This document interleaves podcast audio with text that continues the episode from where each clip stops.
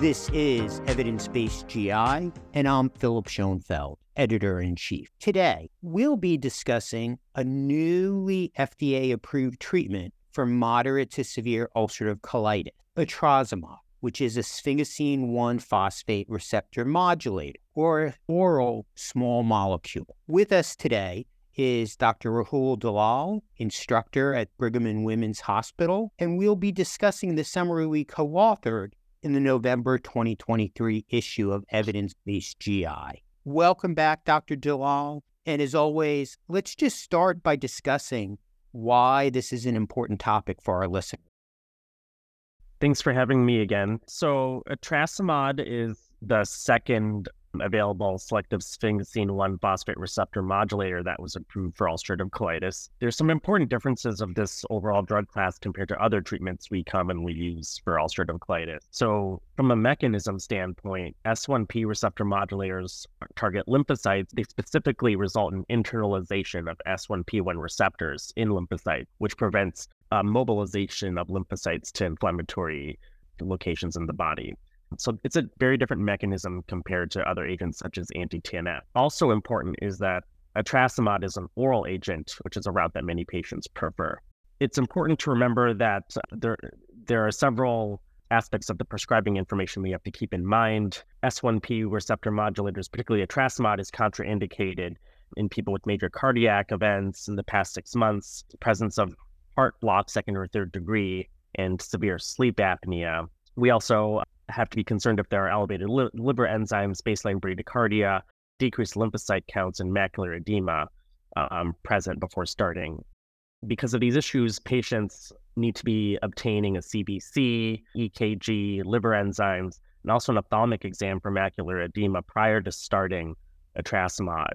Additionally, patients need to be having either varicella zoster virus titers checked demonstrating immunity or getting the vaccination prior to or near the time of initiating treatment. One advantage to etrasimod is that compared to ozanimod, which is the only other S1P receptor modulator available for UC, there's no titration of the dose required to minimize the risks of bradycardia.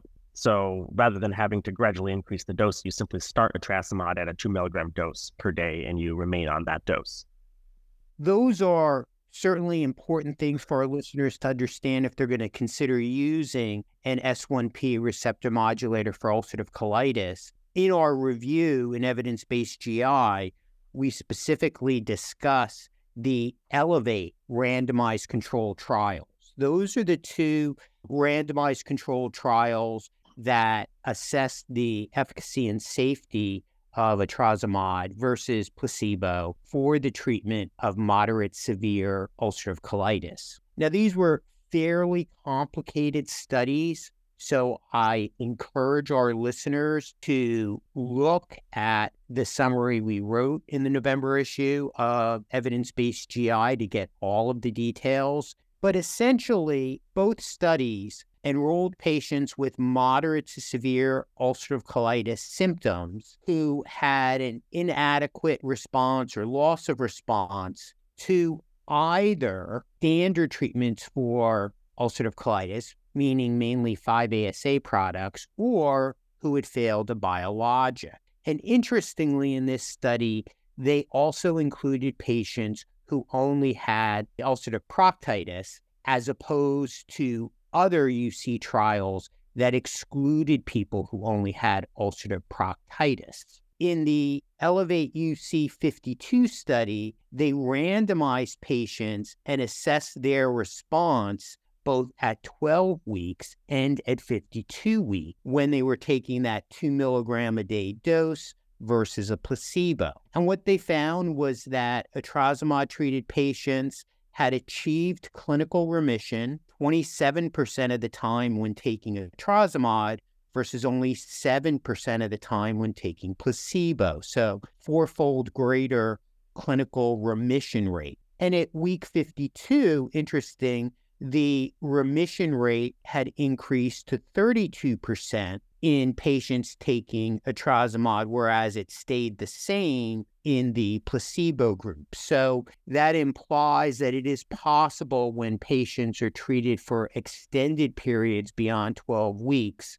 there may be some additional patients that achieve clinical remission. In Elevate UC 12, you basically saw similar results for achieving clinical remission at the end of the 12 week induction period. It was 25% with etrasimod, two milligrams a day versus 15% in the placebo group. And generally, there were no surprising findings among the safety analysis. I'd note in particular that there were a couple of minor episodes of bradycardia, but nothing that was a clinically serious adverse event directly related to the drug. Certainly no deaths or malignancies reported. Given that, what are you going to do in your own practice, Dr. Dalal, in terms of who are you likely to prescribe etrasimod to? What are going to be the advantages compared to all the other things we have to treat ulcerative colitis? So I, I think, you know, given the data and also the lack of comparative effectiveness data, I would tend to use etrasimod in patients with moderate disease and I would also certainly consider etrasimod in patients with proctitis that's refractory to conventional therapies before moving on to other biologic therapies, since the trial does include patients with limited proctitis, which I think is important. I also think, in terms of route of administration, S1P receptor modulators are really the only agents we can use as first line that are oral. In terms of route of administration, if patients prefer the oral option and they have you know, relatively moderate disease, then I might consider etrasimod in that population as well. But we certainly need more comparative data to really un- understand the best position for etrasimod for the moderate to severe UC patients. I think what's a little bit different about etrasimod compared to the other agents is that although you want to make sure patients are vaccinated against herpes zoster, that because this agent works on lymphocytes, we don't have the same concerns about opportunistic infections that we might have with other medications. We certainly monitor patients carefully to see if they get infection, but my impression is it's not really the same risk. Is that fairly accurate? Right. I think, you know, my impression is that the overall safety profile in terms of infections is probably something similar to vedolizumab, although we can't say that for sure because we haven't directly compared the drugs. But I think overall a relatively fair, favorable safety profile in terms of infections. One thing we do have to keep in mind is, you know, due to the mechanism and the presence of receptors throughout you know different organs there's a lot of pre-screening that has to be done and that can potentially delay care for example having to get an ophthalmic exam checking varicella tar- titers getting vaccinated. So if you know time to onset and and and time to initiating treatment is a concern there's definitely some pre-planning that has to that has to happen and be considered. I think the key points here to keep in mind are that etrasimod at two milligrams per day is a newly FDA approved treatment for moderate to severe ulcerative colitis, that it's a different mechanism of action as an S1P receptor modulator, and that, as Dr. Dalal notes, he's most likely going to be using it in moderate patients with ulcerative colitis symptom severity, also patients with ulcerative proctitis, since this was one of the few trials to look at that.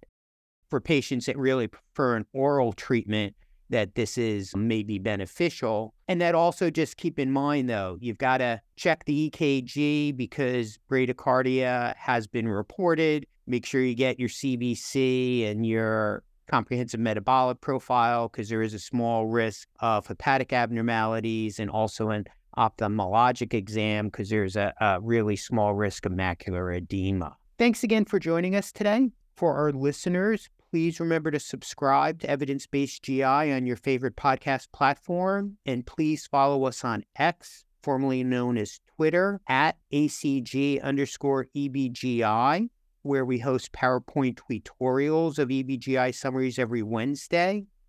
And also, please look for the ACG Blast email on November 15th. So, thanks again for joining us today, and thanks to Dr. Dalal for contributing.